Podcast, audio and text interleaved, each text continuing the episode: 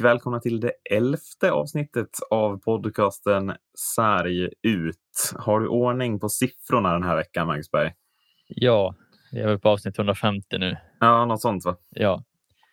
Nej, det var men, ju ett, eh, ett haveri av Guds nåde du stod för förra veckan när du trodde att 10 var tresiffrigt. Ja, jag vet inte ens. Jag, jag försökte förklara med att ja, men det, jag trodde det var antal lyssnare vi skulle ta upp. Jaha. Men det har ju inte heller någon form av logisk förklaring eftersom vi har ju Sexsiffrigt. Ja. Så att det blir liksom, ja, nej, det var bara. Det var bara haveri. Mm. Ja, det, det, var tur, det var tur Adde kunde reda upp det med något, någon slags eh, rimligt svar på frågan hur det kändes att vi, hade, att vi spelade in tio avsnitt. ja, det var väl skönt att få kliva in och briljera lite jämfört med Macke. Du har lite mörkare röst än vanligt Adde. Ska vi på något sätt nämna din eventuella coronasjukdom? Ja, eh, nojig, men eh, vi får väl se. Ja. Det kan ju vara den där berömda fläkten också som man har legat i när det varit så jävla varmt. Ja, jag hoppas rösten håller för en timme podd. Ja, det ska det göra. Eh, men vi har ju några ämnen planerade som vanligt. Eh, men först så skulle jag vilja ta upp bara att det, det är ju avsnitt 11. Eh, så jag tänkte faktiskt koppla någonting till siffran 11. Eh, och det är ju att ehm, eh, en av våra största spelare genom tiderna väl i svensk ishockey eh, ju nummer 11, Daniel Alfredsson. Mm. Mm. Eh, och jag tycker alltid att det är spännande när man diskuterar eh, de största svenska ishockey-spelarna genom tiderna eh, hur högt upp på en sån lista man har Daniel Alfredsson, tycker jag eh, av någon anledning är en intressant diskussion. Hur tänker ni? Var är Alfredsson på er lista? Hur många är före? Det finns ju tre ganska solklara topp tre, tänker jag, med Foppa, Sudden och Lidas. Mm. Men, men hur, eh, alltså hur långt är Alfredsson fyra för er? Eller har ni många som, som är före honom sett i storhet? Ja, det är inte många som, jag, alltså, jag tror nog inte jag skulle ha honom på, på fjärde plats faktiskt, men eh, han är ju där och nosar. Eh, det är liksom, topp 10 är ju givet, men alltså det, jag vet inte, man, jag har inte, man får, har inte fått något riktigt hum om, om Daniel Alfredsson på ett sätt. Jag vet inte hur jag ska förklara, det är jättekonstigt. Um, Nej, för det är väl lite det jag också är ute efter med den här diskussionen. Att, att känns han inte extremt bortglömd ofta i de här typerna av diskussioner? Jo. Eh, man nämner gärna Henke Lundqvist, man nämner gärna Börje Salming, man nämner gärna Marcus Näslund. Kenta Nilsson. Kenta Nilsson, ja, men precis de som också är gamla gardet. Ja. Eh, mer än... Och sen börjar det komma nu med bröderna Sedin är ju aktuella såklart. Ja. Och eh, även ska man börja man väl snegla åt Erik Karlsson som någon slags spelare kanske. Mm. Ja, nej, men det såg man Man såg väl lite, det tycker jag nu när de valde in i Hockey Hall of Fame i, i, i Kanada, där, att det känns som att han är lite bortglömd. Det var ju väldigt många som trodde att han skulle bli invald, men inte blev det nu. Mm. Um, men samtidigt så känns han ju, det känns som att storheten har man ju verkligen förstått uh, på andra sidan med den hyllningen han fick när han slutade både i Ottawa och även i Detroit när han avslutade karriären. Men... Absolut. Ja, jo, alltså- där, där är de ju, sen är det ju så också, där är de ju mycket bättre också på, på det här med att hylla, hylla spelare och, och så. Men eh, ja, alltså här i Sverige, jag tror många liksom, det är lite som du säger, jag tror många glömmer bort honom när man, när man räknar in de, de allra bästa som har spelat i NHL. Um, och de allra bästa i svensk historia, absolut, det tror jag. Men han känns ju lite som jag ser han lite som Henrik Zetterberg också. Alltså så här, det känns som att de är så extremt bra ishockeyspelare, men det glöms väldigt lätt bort. För ja, det, där har väl till som absolut ska omnämnas. Bra. Det är inte alltid de gör de här perfekta dragningarna eller någonting sånt, men det är bara just hur de spelar och hur de utför allting exemplariskt så att du nästan de försvinner i matchen, men de gör allting rätt så att det är liksom. Ja, men det är som att bidrar ju också, tänker jag. Ja, nej, men det är ju som att de inte, de inte liksom, de sticker inte ut någonstans utan i sitt spel, utan de, de är bara väldigt, väldigt allround. Um, och producerar massor av poäng ändå ju. Så jo, på något sätt sticker de ju ut, men jag förstår hur ni menar. Ja, att... Det, det är inte... Det är inte som Lidas, en majestätisk back liksom som bara... Han plockade liksom puckarna av motståndarna som han plockade godis av småbarn. Eh, Foppa med, sin, med sina med sina vad heter det, dragningar hit och dit och, och offensiva Ja, och, och tacklingar. Foppa måste ju ändå, alltså, men den, den ikoniska dragningen 94 som Foppa gör, Ja. ger ju någonting extra till honom såklart. Ja, Det det är väl ändå, alltså, jag kanske, man pratar om de tre där uppe, men man kanske ska prata om, Sundin är väl ändå tydligt trea och sen är det väl Foppa och Lidas som gör upp om, om vem som är Sveriges bästa spelare genom alla tider, kan jag tycka. Mm. ja, men det är liksom... De, de hade någonting som man, man kunde säga att det här är de bäst på. Ja, verkligen. Men det kan man inte riktigt göra om, eh, om Alfredsson och sen som du också sa Macke om, om Zäta. Det, det är samma sak där. Det kunde liksom inte peka finger på vad, vad är de bäst på egentligen. Men för det är lite de här, det, det var lite kul för jag, jag satt faktiskt och kollade på eh, hockeyvideos häromdagen bara för att jag hade sån extrem abstinens. Eh, och kollade på ett av de här bytena som Zetterberg gör i något slutspel där, som man kallar för något. Eh, nu får du rätta mig om jag har fel, men det heter Conn Smythe, det som är MVP för slutspelet. Mm. Eh, när han gör ett sånt byte där han typ täcker fyra, fem skott i rad och dödar av en utvisning 5 mot 3 mot Pittsburgh. Mm. Och alltså en sån sak blir ju inte så uppmärksammat som om du skulle ha gjort hattrick. Men det är ju minst lika viktigt. Om inte än, ännu viktigare. Nästan. ja, ja, du, han räddar ju, ja, men han, han hindrar ju Crosby från att göra mål. Han täcker ju tre, fyra skott och sen bara går han in och dödar av utvisningen i princip själv på egen hand i, i anfallszon. Mm. Det är bara en sån sak är ju liksom, det är ju något som Alfredsson också skulle kunna göra. Ja, verkligen. Men sen om man pratar om det som Lidas och, och Foppa hade nog tydligt bäst. Daniel Alfredsson har ju ändå den, alltså han har ju en sån säsong där, där jag verkligen fick upp ögonen för honom. Och det är när, när det är lockout i Sverige, när han vinner det här guldet med Frölunda. Då är ju Alfredsson alltså totalt dominant Mm. på ett sätt som, som alltså jag skulle säga att han är den bästa spelaren i SHL det året. Det är inte många som kommer hit och är så dominanta. Och han, jag tycker att han är ju den största anledningen till att Frölunda tar det guldet. Mm. Eh, på ett sätt som är... Och och det, det är ju verkligen då man ser också de, de otroliga ledaregenskaperna som Daniel Alfredsson hade. Som kanske inte...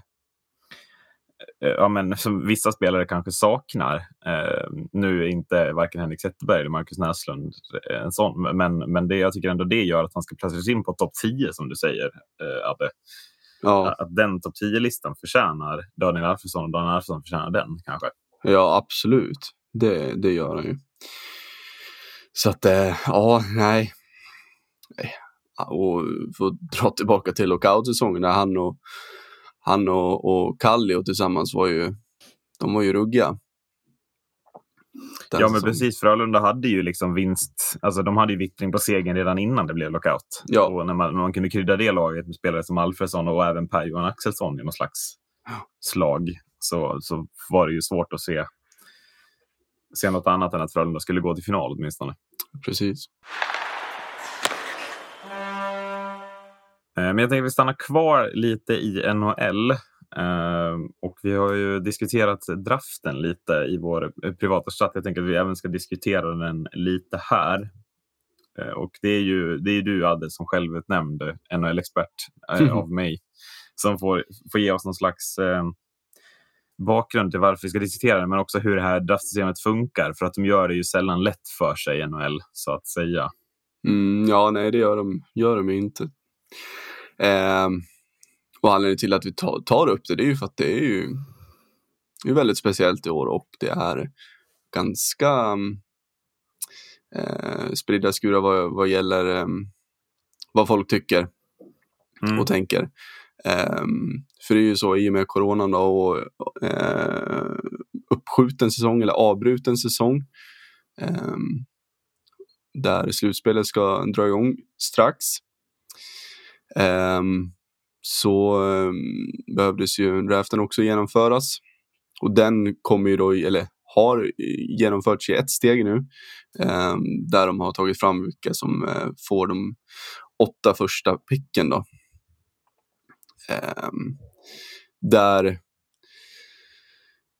första draftvalet gick till uh, ett uh, hittills okänt lag.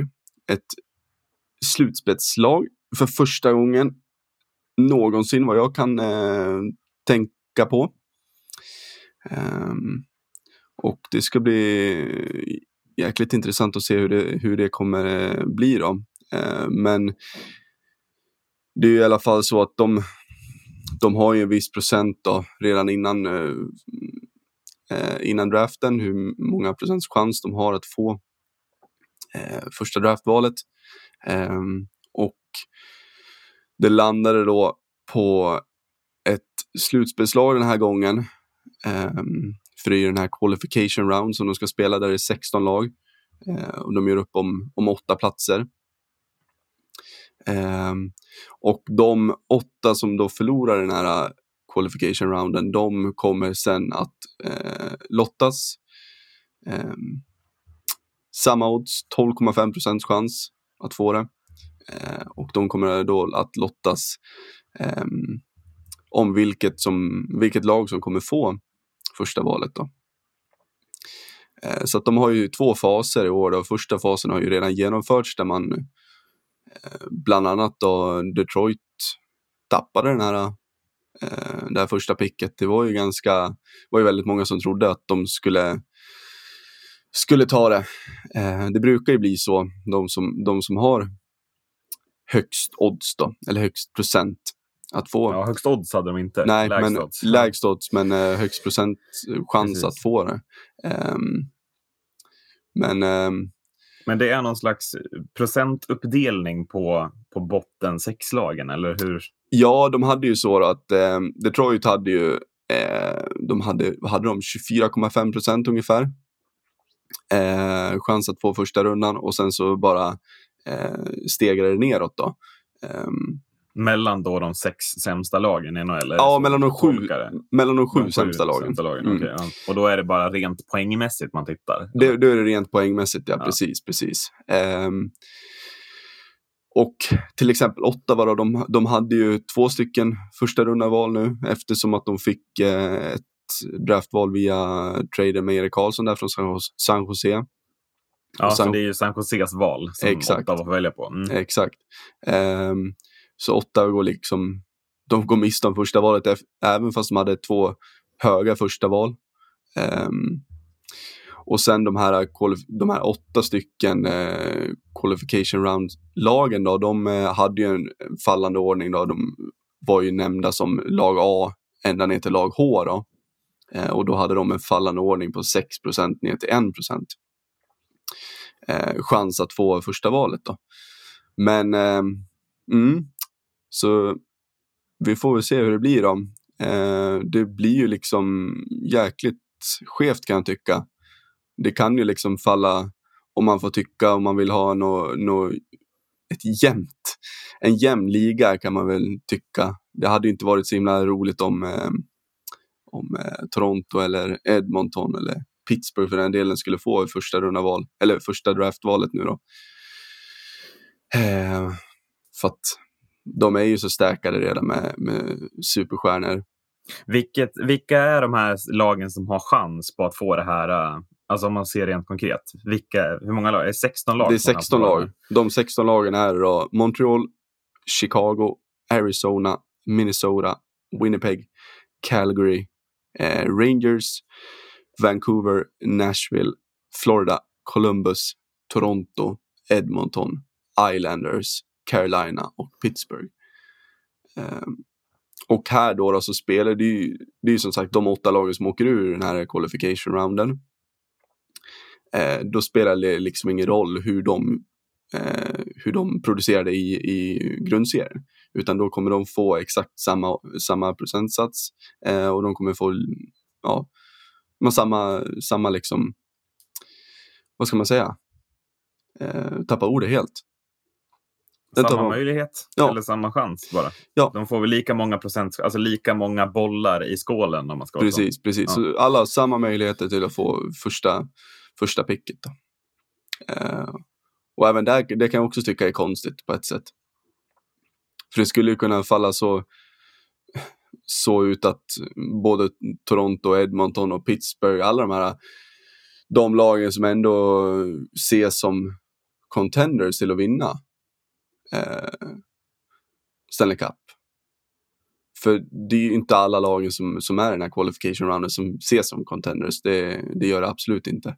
Som är utmanare till, till bucklan. Och då kan jag tycka att känns det konstigt att, att de lagen som, som har väldigt, väldigt bra lag redan och är uttalade eh, utmanare till att ta, ta hem Stanley Cup, att de ska ha samma chans till första picket som, som ett lag som kanske med nöd och näppe togs in då.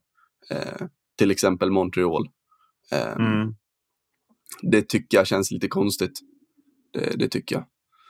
Ja, det, fin- det finns ju två, alltså, jag reflektion, men det finns ju två diskussioner här. Dels är det ju först det, det sjuka väl i att, att ett slutbeslag ens ska ha chans på första valet. Mm.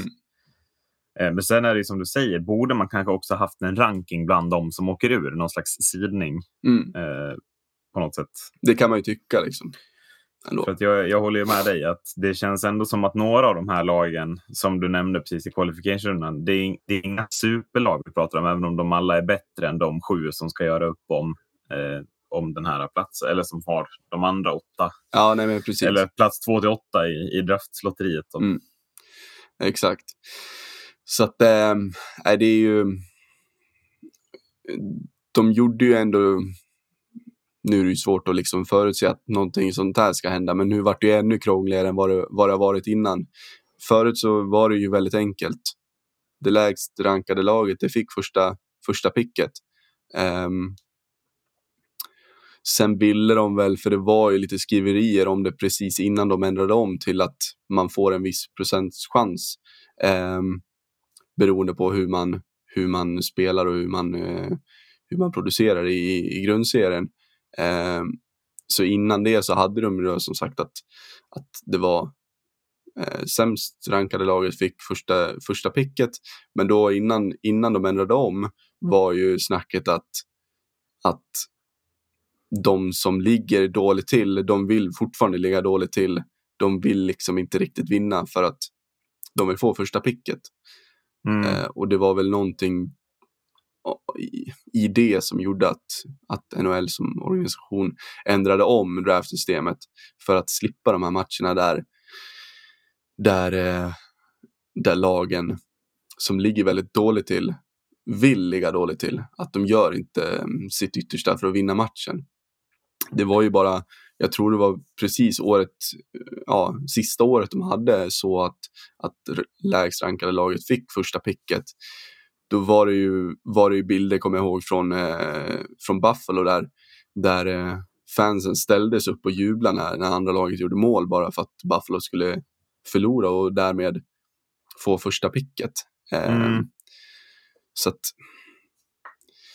Men det kan Ja. man väl ändå säga då att det är väl bra någonstans tycker jag ändå att de, att de har slutat med den grejen att de som kommer sist. ja, Jag tycker någonstans att det, det är ju sällan bara det laget som det är sist som har problem. Det är väl ändå, Nej, alltså man, om man tittar på typ de sju, åtta sämsta lagen, det är där problemen finns. Om man tittar på de som har tagit de här picksen nu då. Det är Kings, det är Senators, det är Red Wings, det är Ducks, Mm. det är Devils och det är Sabres. Mm. Ja, de första namnen där, Ducks, Senators, Red Wings, Kings, det är ju lag i totalt förfall. Ja. Framförallt Detroit som ju verkligen drar en nitlott med fjärde picken först här ja, eh, får man ju någonstans säga. Så det, för mig hade det varit mest rimligt att det stod mellan de här typ åtta sämsta lagen. Eh, Mm. fyra från varje eh, och med någon olika ranking. Att, ja, att de som är sämst får, får högst procent. Men att det inte ska vara givet att de som är sämst får första picken. För att det blir ju också speciellt vissa år. ja, Nu har det ju varit några år där det har varit jämnt om första platsen, men nu kommer ju ett sånt år igen där alla vet vem som kommer väljas först. Det är Ja. ett McDavid-år, eh, lite så. Ett Crosby-år. Att alla vill ju ha den som ska... Ingen vill ju ha andra picket ens, utan alla Mm. är ju ute efter det här första picket. Och den spelaren som är där, eh, Alexis Lafreniere, är ju... Alltså jag ska inte säga, men han är ju hästlängder bättre än den som är näst, alltså som är tvåa på ranken. ja, Det är ju en spelare du kan bygga på direkt i ditt lag, tänker jag. ja, ja, det är ju en spelare som kommer gå in eh, som kommer gå in och, och göra det väldigt, väldigt bra i NHL direkt. Eh, och det är inte många som har gjort det på, på senare år kan jag tycka. Eh, det är ju som sagt, det är ett McDavid-år, det är ett Crosby-år, det är, det är en sån typ av spelare som det är. Det är ingen eh, Nico Hischier och, och Nolan Patrick-år där, där, till, där till och med båda de två har haft ganska stora problem med att, eh, att eh, passa in i ligan. Eh, ja, och samma i år ju med, om man tittar Jack Hughes och eh, ja. vad heter han? Capo. Capo. Mm. Ja, eh, det har inte heller, alltså det, är, de, det är ju fjärde kedjan vi pratar om. Jack ja. Hughes spelar som tredje center i Devils och så bra är inte Devils att en, ett första val inte ska kunna ta topp två kedjor tycker jag. Nej. Där hade man ändå lite förhoppningar för med tanke på hur de såg ut i, i JVM och så vidare så hade man ändå ganska stora förhoppningar att de skulle kunna leverera. Men eh, ja, de, har, de har inte hittat, hittat till sin rätt riktigt. Och speciellt eh, Kako kan jag tycka. Eh, så att eh, ja, vi får väl se. Det blir ju, blir ju intressant, det blir det. Men hur, hur var det med andra picket? Den, den var också tom eller hur, vilka har fått? Kings har fått andra pick. Mm. Kings. Kings andra pick för vad jag har hört så ska Quinton Byfield vara ganska bra han också. Eh, Absolut. Även om, ja. även om Lafreniere är en solklar etta så ska man inte man ska inte gråta över att få han heller. Absolut inte. Quinton Byfield är en väldigt, väldigt bra spelare men, mm. men det, är inte samma, det är inte samma stjärnstatus som, som Alexis har. Um, och det är inte samma tyngd, alltså det är inte samma... Nej, det är det är lite så att jag tycker nästan som Erik att det är lite hästlängder faktiskt. Um, mm. Det tycker jag. Sen så Quinton Byfield kommer bli en spelare också som, som du kommer kunna bygga någonting kring. Men det, det, det är liksom ett McDavid-år, det är ett Crosby-år. Jo, men jag tycker att det är viktigt att förtydliga liksom att, att, att Lafreniere hästlängder före innebär ju inte, som du säger, alltså Quinton Byfield är ju fortfarande en jättebra spelare som också kommer att spela i, alltså i toppkedjorna. Ja. Mm. Men Lafreniere är ju för mig, alltså det, det, är lite de här åren, det händer knappt, alltså det är kanske var fjärde år, var femte år, det kommer en sån spelare som man vet att den här spelaren kommer kunna spela i en första kedja i NHL Alltså i, från start och sen tio år framöver, ja. minst. Liksom. Eh, sen så McDavid är ju unik på det sättet att han är ju bäst. Mm. Eh, och det kommer ju inte Lafreniere bli, men Lafreniere kommer ju ändå, han kommer ju vara med där uppe, topp 25 anfallare i ligan. Ja. Eh, kanske redan direkt om han får ordning på det. Och framförallt om han får spela i ett lag ja, men säg att han får gå till, alltså, typ, säg att han går till Chicago, får spela med Patrick Kane. Liksom. Det är mm. inte svårt att vara bra bredvid honom. Nej. Jämfört med om man ska gå till Los Angeles Kings. Jag vet inte vad de har för spelare bortsett från Kåpeta knappt. Så knappt jag kan nämna en. Liksom. Ja, nej, alltså där, där känner jag, det är ju lite, det är ju lite hugget och stucket bakom, bakom Lafreniere egentligen. Vilka, vilka som kommer att gå, eller vem som kommer gå tvåa. Men är det inte Byfield då? Sett bara till att han är kanadensare. Ja, det kan ju spela stor roll också. Men du har ju Tim Stutzel också som eh, tysken där som varit riktigt bra också. Eh, levererat bra, bra med poäng. Eh, du har även, sen börjar det bli lite längre ner, men du har även Cole Perfetti också som, eh, som är en liknande spelare som, som Stützel. Men, men ehm, det borde vara Lafreniere och sen Byfield, men eh, man vet ju aldrig. Det har ju, lag har ju gjort, eh, gjort eh, missar förr. Ja, missar förr. Häpnadsväckande val förut. Så att man vet ju aldrig. Det skulle kunna bli Holt som blir tvåa, liksom, känns det. Liksom. Ja, precis. Det, Holt är väl rankad trea men inte helt ute och... Nej, nej. nej. Hålls rankad lägre än, än Raymond till och med. Så att, mm. Men det måste... Om vi, vi, jag tänker att vi kan... Vi, vi går över. Vi har diskuterat vad vi tycker är konstigt med det här systemet. Mm. Men om vi går över till de spelarna och vi går in lite på svenskar så är det väl, vi är väl, det är väl tre svenskar som sticker ut som kommer gå topp 20 i den här draften. Och framförallt så är det ju Lukas Raymond och Alexander Holst mm. som man tror topp 10. Eh, Noel Gunler, eh, går väl lite lägre för att han är 01 och inte 02 va? Antar jag. Ja, det, så är det ju. Gunnar är ju en bra spelare men är ju kanske inte riktigt på den nivån som, som Raymond och, och Holtz är. Nej, men till min poäng, och jag tyckte du var inne på det Marcus, men är det inte konstigt att Alexander Holtz inte rankas före Lucas Raymond ändå? Han var rankad före Lucas Raymond i oktober 2019. Då var han Mm. rankad trea. Ja, men precis. Och sen har de ju gått ner. Framförallt har ju några kanadensare som gjorde det bra i, i JVM tagit sig förbi. Mm. Eh, så. Men, men hade jag varit, jag, jag hade ju rekommenderat ett NHL-lag att plocka Alexander Holtz före Lucas Raymond. Sett till de spetskvaliteterna som finns i Holtz med drivet och skottet. Ja, Mm. Som jag tycker är eh, som gjort eller klippt och skuret för ett NHL-lag. Att bara kliva in och skjuta. Liksom. ja, Ja, och det ju- har ju visat sig också när han har spelat bredvid Berglund. mm. Hur, alltså så här, sätt honom bredvid en spelare som, som är en alltså frontfigur i laget så kommer ju han att prestera. Mm. Ja. Det gör väl kanske vem som helst egentligen så, men jag tror att Holtz kan, kan ta den rollen väldigt bra. Ja, det känns ju, alltså. Det är ju lite, jag tror ju inte att Holtz kommer gå så mycket högre än typ sjua, åtta. Högre än så kommer inte Holtz gå, det har, jag, det har jag svårt att se. Men det hade ju varit liksom, hade ändå varit lite kittlande att se honom i, i kanske Buffalo eller eller um, Ottawa kanske. Mm. Eh, även fast Ottawa har högre, men, men något sånt lag liksom där, där det ändå finns lite kvalitet att, att, att kunna hjälpa Holtz framåt också. Jag ser ju inte den kvaliteten liksom till exempel om Detroit som är som erkänt eh, gammalt svensk lag eh, med bra scouting och, och så vidare. Alltså, Jag ser ju inte hur, hur Holt skulle kunna vara bra eh, i ett Detroit faktiskt. Jag gör inte det.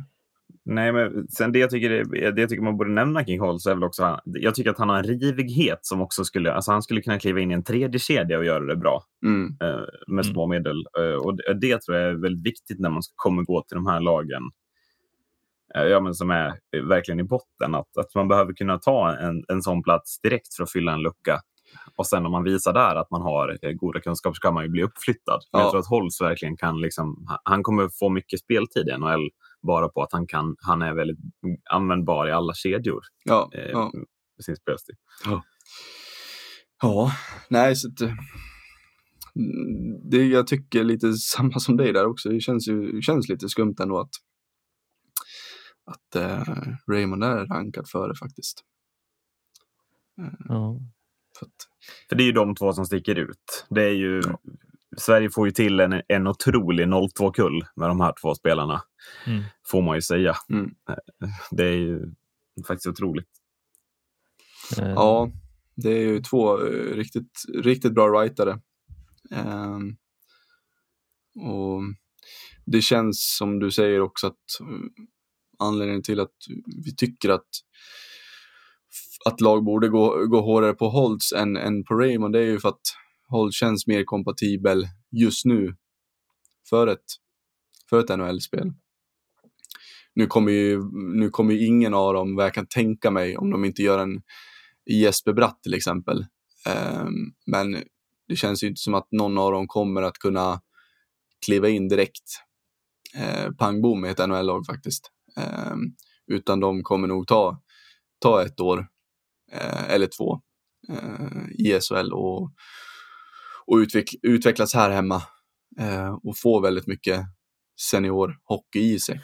Ja, och de har, ju, de har ju tränare som verkligen kommer satsa på dem också. Både Robert Olsson och eh, Roger Rönnberg är ju, är ju tränare som, som gillar att satsa på unga Mm. spelare. Så Mm. att det är ju, man är, jag tror att de är nog trygga med att få sin speltid också här hemma. Det, är tror jag. bra. Det tror Det jag. är ju det är någonting också som vi kanske kan ta framöver, men hur, hur smart det är av spelare att stanna kvar i SHL eller allsvenskan för att alltså så här, utveckla den här lilla biten till för att sen kunna ta steget över. För många tar ju steget över för tidigt. Ja, men det har på senare år verkligen, tycker jag, ändrats lite. För ett tag där så åkte ju alla över, Mm. Ja. oavsett. Liksom. Eh, Men nu känns det ändå som att många spelare har förstått det fina med att faktiskt vinna någonting hemma i Sverige också och ta den chansen. Ja, Titta på ja, men Mattias Norlinder, han vill ju spela i Sverige, liksom. går till Ja. Frölunda. Även fast han absolut har kvalitet för att gå över. ja. Mm. Det är bara senaste exempel, bästa exemplet är väl Elias Pettersson egentligen. Hur, hur dominant han, han var i SHL innan han klev över. Mm. Så ingen trodde på att han skulle bli så bra som han blev i NHL. Nej. De blev ju nästan arga när de valde Elias Pettersson i Vancouver, för de hade ju tänkt en annan spelare. Ja. Och nu fick de äta upp det lite. Kan man säga. Ja, det finns några sådana där val som har blivit kritiserade eh, som sen har slagit väl ut. Det var ju, lika, det var ju många, många röster som höjdes när Austin Matthews valdes till Toronto. Att, att Toronto borde ha tagit Patrik Laine det året. Eftersom att Laine hade ju varit totalt dominant i junior-VM. Och Matthews hade ju varit bra, men inte, inte så bra. Liksom. Men Mm. eh, de tror på sina egna, eh, amerikanerna och kanadensarna. Det är ju otroligt vad Matthews har sprungit ifrån Laine de senaste säsongerna. Mm. Och där var ju där var ju Matthews smart också inför, inför draften. Han ville ha seniorhockey och åka över till Schweiz. Och, Ja, det är ju unikt. Det har jag inte tänkt Och- på. och- det och kan inte lirar. många ha gjort. ehm, så det är liksom det kan ha en stor, stor eh, liksom del i att, att han eh, har utvecklats så pass, så pass bra som han har gjort. Han har liksom, det har ju varit eh, juniorhockey hela tiden fram tills, fram tills det året innan draften som man väljer att, att lämna, lämna USA och sen dra över till Schweiz. Liksom. Det är ju inte många som, som klarar den heller och åker över och helt liksom man är man har ingen aning om vad man kommer till riktigt. Ja, precis. Eh, och hur det ska gå och sådär. Och sen bara totalt dominera i schweiziska ligan. Mm, mm. Nej, man ser, det sprider sig det här svenska nu också till, till andra ligor. Om man tittar till exempel på Tim Stützler då, som vi pratade om, Mm. som troligtvis går topp tre i draften. Mm. Eh, han, har han ska ju spela i Mannheim nästa år också, i tanken. Ja. Eh, sett till hans, alltså, han har ju skrivit ett kontrakt. Alltså, han, han stannar ju i tyska ligan, som är ett snäpp ner från SHL, men att Mm. han ändå han vill fortsätta spela i Mannheim och, och göra poäng i den tyska ligan och få speltid. Ja men Det ju- exakt. det, är- det är kul när det blir så, för att ett tag där så var, var man nästan orolig för NHLs särställning eh, i just den här frågan. Att det försvann massa svenska talanger till lag som man aldrig hört talas om. Eh, och sen dök de upp i NHL, eventuellt två år senare. Ja men exakt, Mm, exakt. typ. Så att, ehm, mm, vi får väl se. Ja, just det. Det blir intressant. Det blir väldigt intressant. Vi, vi har lite fokus nya upplägg i den här podden. tänker jag. Vi har pratat lite om NHLs, så nytt är inte upplägget, men det nya blir ju att ett slutspelslag får eh, eh, draftettan. Då. Eh, men ett nytt upplägg som är kanske är ännu mer eh, upphåsat och uppsnackat är ju Hockeyallsvenskans nya upplägg inför säsongen 2020-2021. Eh, där man nu då gör man gör allsvenskan till samma slutspelsform som SHL har. Eh, och det hela grundar sig ju från början att man har ju ställt kraven från Hockeysvenska sidan att det alltid ska vara en uppflyttning och alltid en nedflyttning. Eh, och det har man ju nu fått igenom. Eh, där det ju i SHL kommer att man, man spelar som vanligt, det är play-in, det är slutspel och man tar fram en vinnare. Men lag 13 och 14 spelar ju ett play-out. Där det laget som förlorar eh, kommer att åka ur då, åka ner till allsvenskan. Eh, och samma gäller också då i allsvenskan nu att 10 lag eh, går till slutspel. Lag eh, 7, 8, 9, 10 spelar ett play-in om vilka som ska spela slutspel. Lag 1 till 6 är klara för kvartsfinal. Eh, och sen så spelar man det bara som ett slutspel där vinnaren inte vinner SM-guld utan vinnaren vinner en plats i SHL kan man väl konkret säga. Ja. Och sen lag 13 till 14 även i allsvenskan spelar då ett play-out om vilka som åker ner. Eh, så, så att eh, jag, jag tänker att vi måste prata lite om både fördelar och nackdelar med, med det här systemet. Eh, och en fördel tycker jag är, är, det är ju att fler lag kan drömma längre in på säsongen. Eh, att, att mitt Mora i år som blev nia eh, faktiskt hade kunnat fortsätta bygga på de spelarna man hade eh, värvat in för dyra pengar och eh, faktiskt kunna ta sig. Jag hade inte blivit förvånad om Mora hade skrällt sig vidare till kvartsfinal, eventuellt semifinal eh, med de här spelarna man hade fått ordning på dem. Eh, så att po positivt att man kan drömma längre. Eh, positivt såklart att det blir uppflyttning varje år. Men det som inte, det som etsar sig på min näthinna som jag inte riktigt kan eh, acceptera eller inte riktigt eh, har, är tillfreds med ännu är faktumet att det inte kan bli två allsvenska lag som går upp. Utan att det blir max, eller det blir ett och det that's it. Jag hade gärna sett något slags kval mellan tvåan i allsvenskan och den som blir näst sist i SHL i en bästa av sju eller liknande. Mm. Eh, så känner jag. Hur känner... Eh... Ja, det, du, jag skickade till dig, Marcus. det är lite läskigt att du nästan... Det är samma sak nu. Det känns som att du har läst mina anteckningar igen. jag vet inte riktigt hur du lyckas, men för vi har ju inte pratat någonting om det här innan. Nej, nej, nej. Jag tänkte också exakt samma sak med att eh, det är lite tråkigt att det bara är ett lag, för det känns som att det är på något sätt, även om det känns rättvist nu när det är slutspel på riktigt, eh, så känns det ändå som att det, det, är många lag i toppen i allsvenskan som är jämnbra just nu. Känns det som. Eh, och samma sak, det känns som att eh, botten SHL borde få ha lite mer att oroa sig över. Eh, och det hade varit extremt kul att se någon form av eh, upp, alltså matchning mellan SHL allsvenskan. Eh, om det hade kunnat göra, göras med, med just eh, det lag som kommer tvåa, det som förlorar finalen mot det lag som kommer även sist i SHL. Eller hur? hur ja, men mot det laget som vinner playout i SHL, tänker jag. Alltså som inte åker direkt ur. Säg ja, ja jo, som... så, så kan man ju också göra. Ja, men man tar det som i år att, Björ, säg att Björklöven slår Modo och de går direkt upp. Leksand slår Oskarshamn. Oskarshamn åker direkt ner och sen en bäst av sju mellan Leksand och Modo efter det. Då. Ja. Eh, vem som får sista platsen i SHL och Allsvenskan. Ja, så, så hade jag gillat det. Eh. Det hade ju genererat än mer spänning. Eh, en extra liten så här, eh, ja men det finns en chans precis, ja, men vi förlorar mot Björklöven, ja då, då, då liksom finns det ändå en chans eh, efter det här året. För att de har ändå, om de ändå har kommit liksom ända till finalen så blir det liksom, ja. Eh, men det är också så här, eh, det, ja, det funkar ju som det gör nu. Jag tycker att det är ganska bra upplägg för att det blir ett riktigt slutspel. Och det känns mer värdigt för den som vinner att gå upp i SHL. Ja, men om, om du jämför det med det som var, alltså systemet som var, så vad, tycker du att det är bättre eller sämre? Jag tycker det är bättre. Ja, för att eh, jag har sett sätt. många som verkligen har superkritiserat SHL och tycker att det här är mycket sämre än som det var. Men jag måste ändå, alltså hela grejen med den här, eh, först den Hockeyallsvenska finalen, sen ska något lag i slutspelserien vinna mot eller spela mot de som förlorade och de ska få chansen. Alltså det, då är det bättre att alla har samma chans från början, bara att de som har placerat sig bättre får fördelar. Mm. Eh, tycker jag. För att det har varit väldigt märkligt upplägg eh, tidigare, kan jag känna. Ja, och det är inte omöjligt att göra en sån där mm, helt omöjlig resa heller genom hela systemet och ta sig upp och före både ettan och tvåan i på förra systemet nu känns det lite mer så att nu måste du bevisa dig hela vägen för att gå hela vägen. Ja, men precis. Och det var, det var mycket kritik också mot dem som sa men åh, det finns inte tio lag i alla svenskan som kommer gå upp eller som kan gå upp.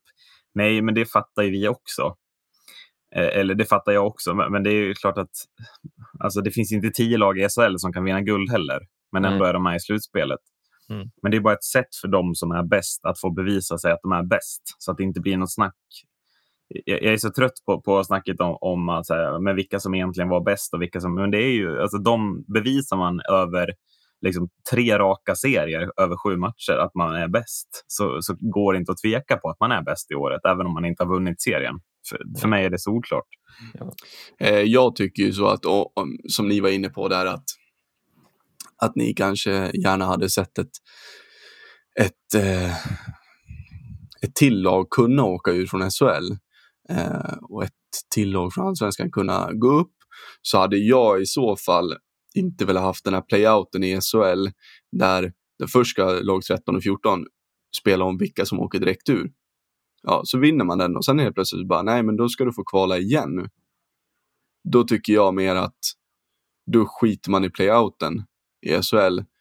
Det lägst rankade laget åker direkt ur och sen så får eh, lag 13 spela mot, Möter mot det laget lag som förlorar liksom. finalen Mm. i, Ja, ja tänker så. i ja. allsvenskan. För det, då Att- känns det så här, bara- du har, vunnit, du har vunnit ett kval, du har klarat det, bara mm, pust.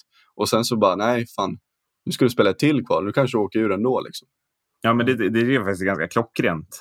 Just med, för att då blir, det, det var ju det jag var inne på med allsvenskans förra system. Att Ja. det blir liksom en, en dubbelkval innan du får kvala igen. Precis, precis. Mm. Eh, Så att absolut att de som kommer sist i SHL åker direkt ur. Eh, Vinnaren i finalen i allsvenskan går direkt upp och sen har man lag 13 mot lag 2. Ja. Det kan jag absolut köpa. Jag undrar lite så här eh, hur de tänker med, alltså det lär ju kännas jättesvidande jobbigt att förlora om man inte kommer sist i SHL. Alltså så här, du- har ändå klarat dig så att du inte kommer sist under säsongen och så förlorar man eh, det playoutet mot laget som kom sist. Jo, Men men det kan ju, det kan ju vara skilja typ 20 poäng mellan de två. Ja, det kan det göra. Samtidigt, det, det jag är lite inne på, det är, det är så många som pratar om det här sist. Men, men menar, SHL är ju uppdelat i skikt. Det handlar ju inte om att, att bli sist, eller, eller det handlar ju om att du ska inte komma botten två. Eller du ska inte komma, alltså det är ju, det är ju uppdelat. Du kan komma topp sex, du kan komma på play-in, du kan komma i ingenmansland och du kan komma i play-out. För mig är det egentligen att du, du har fyra ställen att placera dig på i tabellen. Sen vilken exakt placering du får är egentligen inte, inte intressant. Utan äh, om du inte vill kvala, då ska du undvika de två sista platserna. Det spelar ingen roll om du är, alltså, om du är 20 poäng för de som blir sist. Du är fortfarande näst sist. Och i det här facket, jag, jag tycker att det är många som måste börja acceptera det faktumet att det är så det är uppbyggt lite. Ja. Men, men jag förstår ju det också, Marcus, att det är klart att det är tufft att åka ur mot ett lag som ligger 20 poäng efter den. Om så skulle bli fallet. Ja, Det är kommer det nog bli diskussioner kring om det blir Ja. så. det är väl lite samma sak egentligen om ett lag skulle komma in som åttonde lag och vinna slutspelet också. Alltså, det är väl lite samma sak där egentligen. Ja, Så men det- så är det ju. Eh, Det, det, det, man får ju leva med det helt enkelt. Men det är ju ett annat går. sätt att bevisa sig på. Om man Ja. är som åtta vinner SHL, då har du bevisat det som sagt i tre raka serier att jag är bäst i SHL. Ja. Medan mycket kan hända när det, när det matchas på kort tid i en serie. Mm. Så att, eh, men men det, alltså jag tror ju att det kan bli så i år i SHL. Jag vet inte hur ni tror. Men alltså jag tror Oskarshamn kan hamna så sist. Så att det är nästan, alltså att det- det börjar närma sig 15-20 poäng. Alltså, Tror du det? om, I värsta fall. Ja, det tror jag faktiskt. Mm. Eh, Leksand har värvat på sig. Eh, Brynäs kommer vara bättre tror jag. Eh, och Linköping har ju verkligen värvat om man ser till bottenlagen. Så jag, jag, jag tror Oskarshamn får svårt att, att verkligen hävda sig hela vägen in i kaklet. Ja. Tror du inte Joe Canara kan stå på huvudet? Jo, det tror jag absolut. Men det gjorde också Tex Williamson och, och Fredrik Pettersson Wenzel stundtals i fjol. Och det, det hjälpte liksom inte ibland. Nej, ja, alltså, ja, jag vet inte. Det är väl egentligen, tycker jag, backsidan lite som, som sviker. Eh, även fast de har fått in Brian Cooper. Men, men eh, Men det är ju lite att de värvar, alltså man, man värvar ju bra allsvenska spelare, men, men hur bra är de på SHL-nivå? Mm. Jag menar, Brian Cooper är ju max 3 plus i en bibel, tänker jag. ja, absolut. Absolut. Men eh, ja, det är ju som sagt det är backsidan som sviker här.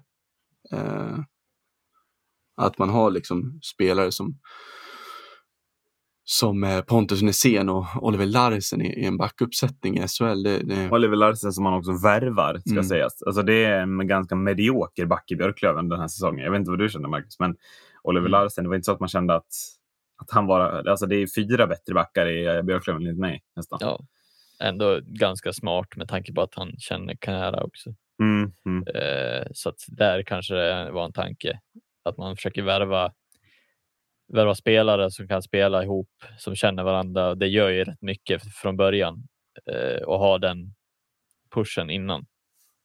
Eh, för det, det, man får inte glömma liksom att ja, men, laget ska ju, alltså så här, ofta när det är bra lag som är sammansvetsade så blir, går ju de mycket bättre än Ja, lag det, absolut.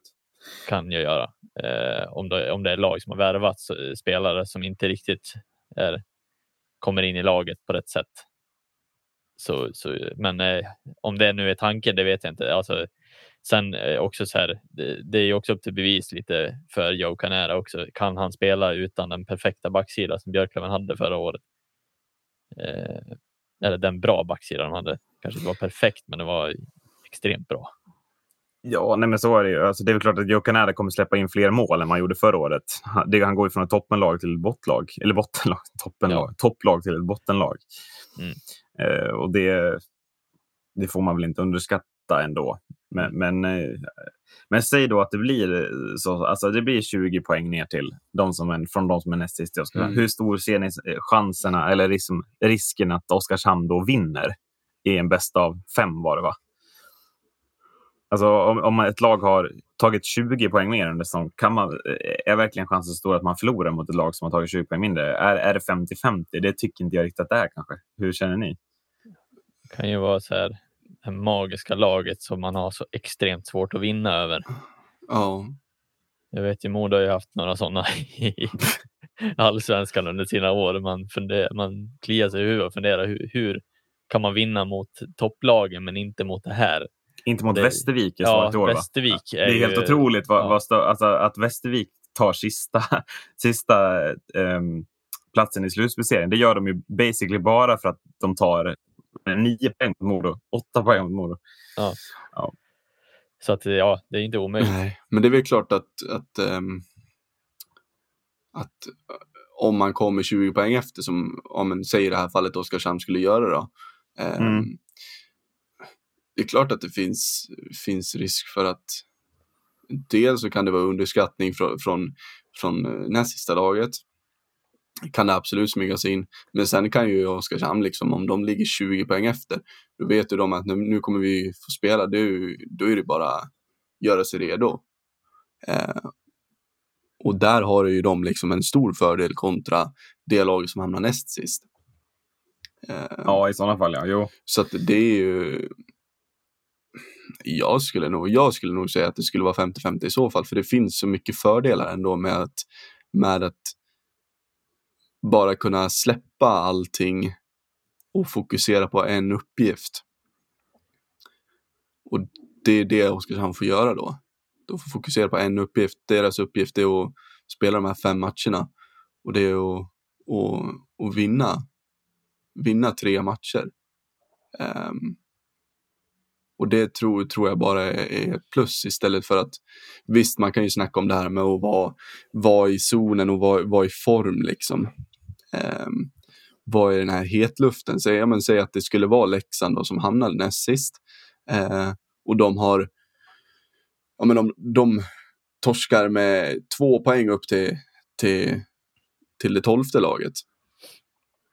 Då är det klart att då har ju Leksand haft någonting att spela för hela tiden vilket kan gynna dem. Men ja, det, samtidigt så, så har ju de haft tankar på, på något annat än, än just den här playouten. Um, och i och med att man får, får fokusera på, på just en sak så, så då kan man bara släppa allting och sen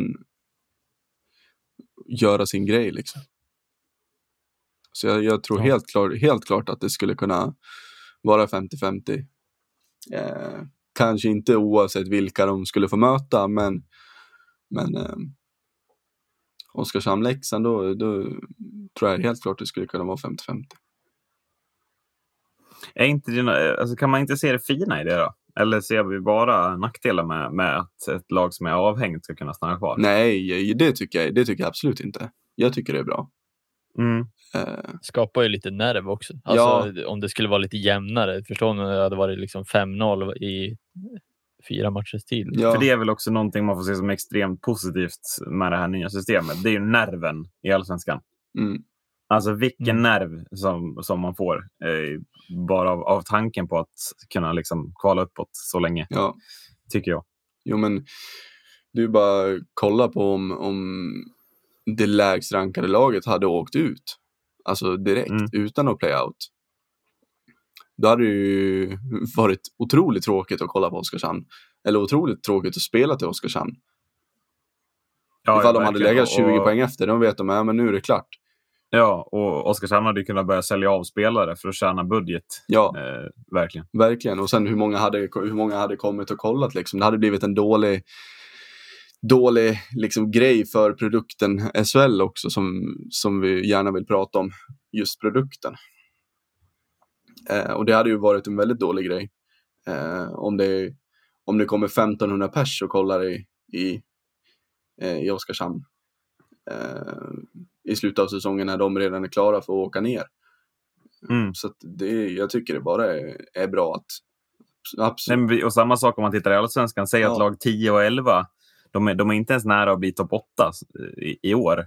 Nej, Eh, Men, som det men en match mellan dem i slutet kan avgöra helt vilka som går till slutspel eller vilka som hamnar i ingenmansland. ja, Eh, och det är ju också, då, då kom, publiken blir intresserad hela vägen in i mål på ett sätt som är...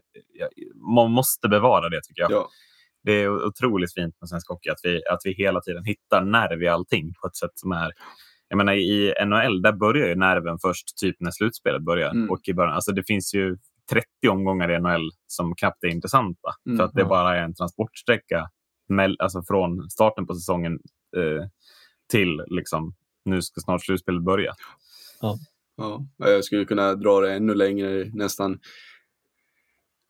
ja, nästan till nyår och kanske ända in i, i slutet av januari som det kanske inte är superintressant för då, då har ju ändå serien satt sig och då vet man liksom att de här kommer gå till slutspel och de här kommer inte gå till slutspel. Så det blir liksom, jag vet inte. Det är ju extremt många matcher där så att det är klart att det har ju en del med att göra att det kanske inte är den där supernerven. Nej, men precis. Det är väldigt få matcher som har det, tänker jag. Ja, och- det är inte bra, tänker jag, för NHL. Att Nej. det finns matcher som inte betyder någonting. Samtidigt så har de ju så mycket annat som de lever på också så att de kanske inte behöver just den här nerven. Alltså bara själva slutspelet, hur, hur det håsas upp är ju helt galet. Eh, hur, nu ska jag inte säga att alla, för det är, långt, det är långt ifrån alla som har det, men väldigt många lag av 31 lag har ju liksom, de har ju fullsatt varje match. Ja, men så är det. Eh, och bara det gör ju, gör ju, gör ju sin del. Eh, det är ju inte så jävla, så jävla roligt att åka ut i, i öknen till, till Arizona och spela inför 10 000 pers i en hall som, i en hall bara, som tar 18. namnet, bara namnet Glendale Ja. på staden och spela gör ju en deprimerad. Ja. Så att eh, det är lite sådana faktorer och sen, sen får man ju kolla på olika grejer att göra. Nu gled vi in på ett helt annat spår här, men sen får man ju kolla på lite andra grejer som man, som man skulle kunna göra. Det är ju bara att kolla på Carolina till exempel.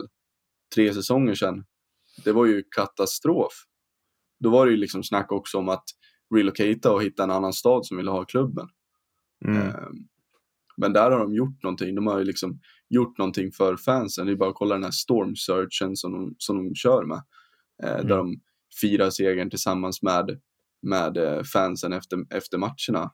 Eh, och bara, bara det att få komma dit, men säg som, som en unge och få komma dit och, och fira segern med, med laget på ett speciellt sätt. Bara det ger ju en extremt stor krydda liksom till att varför man ska komma och kolla. Och inte sitta hemma och, och kolla. Nej, men precis. Ja, men Är det inte lite för lite sånt i SHL ändå? Ja, Alltså det- unika saker. Jag tänker att Luleå har ju lagt massa pengar på mediagrejer jag tycker det är jättebra. borta i sin arena. Och det har ju skapat lite, alltså så här, de vill ju satsa på publiken. De är, Ja, det har ju blivit och ett Frölunda-. Frölunda Ja. måste, ju, måste ju verkligen... Alltså, man måste, många lag måste ju titta på Frölunda, vad de gör. För att ha det här publiksnittet år in och år ut i Skandinavien. Det är inte bara att laget presterar, utan det är ju sakerna runt om också. Mm. Ja. Jag menar Skellefteå, även när de presterade som bäst så hade de ju svårt att fylla arenan. Mm. Och då är det en arena med betydligt mindre folk än vad Frölunda har. Ja. Ja, det, det är klart att man inte behöver lägga 50 miljoner kronor på, på media och sånt i, i arenan för att publiken ska komma. Eh, och det, det är ju ett, ett stort tecken, är ju liksom, det är ju Frölunda som, som kan ha det snittet år ut och år in, men har en, en rutten ska jag inte säga, men den är ju, börjar bli till åren liksom, Skandinavien. Eh, Mm. Så att det finns ju andra grejer också, som man behöver inte alltid liksom bara foka på till exempel eh, Luleå, att de lägger så mycket pengar på, på just media. Men nu valde de att göra det och det har blivit ett uppsving. Och det var deras grej att få tillbaka publiken. För Mm, där var det ju, där var det ju fan kris ett tag alltså. Det var riktigt, riktigt uselt där uppe. Eh, Ja, men precis. Och sen att Luleå har börjat prestera så pass mycket det också. har ju, är ju också såklart, det är klart publiken kommer när laget presterar. Men eh, till, till Frölunda, där kommer de ju även när de inte presterar. Ja, Eh, och, och det, är, och det är ju liksom grejen runt om som blir viktigt. Sen fattar jag att Göteborg är ett stort upptagningsområde och det finns bara ett hockeylag i Göteborg egentligen om man ska hårdra det. mm. Eh, Mm. så, så att många sluter ju upp kring klubben. Men jag menar, det är väl klart att alla som bor på vissa ställen håller på samma lag. Eh, det, det finns ju sällan fler lag så. Det är ju Stockholm egentligen bara som har det. Men det skulle ju ändå relativt enkelt gå att liksom lösa sådana enk- alltså så här, ta in och band från, eh, alltså så här, från orten bara och ställa det och spela i ingången när de kommer in. Alltså det blir sån extrem annan känsla när man kommer in Jo, men i sen tycker jag också... när det står någon och spelar. Det behöver inte vara dyrt heller. Jag, menar, jag tänker på de här lagen som är Oskarshamn som kommer in som, eh, som en litet lag. Nu har inte jag varit i Oskarshamn, så jag har ingen aning. Men, men jag tänker mig att så här, det, det gäller väl att vara kreativ också. Alltså så här, hitta saker som är höjande för att publik ska komma. Alltså försöka hitta. Menar, precis, och sen måste man ju göra mer med lagen. Tycker jag. Alltså, så här, Ja. Spelarna måste ställa upp lite. Så här, nu- när matchen är slut, ja, men ni måste faktiskt följa med upp här i den här loungen och träffa 40 kids som är, där ni Mm. är deras idoler. Som är sockerstinna liksom. Ja, men alltså, som, så, så att de vill också... Så här, det kan göra hela deras vecka, hela deras månad, de här Ja. kidsen, bara de får träffa sina största hjältar. Eh, och jag tycker att det är för mycket sånt. Alltså, det satsas för lite på sådana så här, greet, meet and greet med spelare, meet and greet med tränare. Eh, den Mm. typen av, av, eh, av saker. För någonstans, är det någonting vi älskar här i Sverige, det är ju att få insyn i någon annans persons vardag. Mm. Det är ju liksom så här, ja men, och det ska man ju också utnyttja, typ så här, med, alltså så här på sociala medier, alltså så här, när spelare tar över Instagram eller när de visar vad de gör på, på helgen eller vad fan som helst. Ja, men precis, för det tycker jag också. Så användandet av socia- sociala medier i nuläget blir viktigare. Eh, Ja. Och det är klart att man kan hata det utifrån att det är att skapa en produkt. Men det finns ju de lagen som är väldigt dåliga på det, som inte fokuserar tillräckligt mycket på, på den typen av, av content. Men, men det handlar om att göra sig själv intressant. Det är det det handlar om, tyvärr. Mm.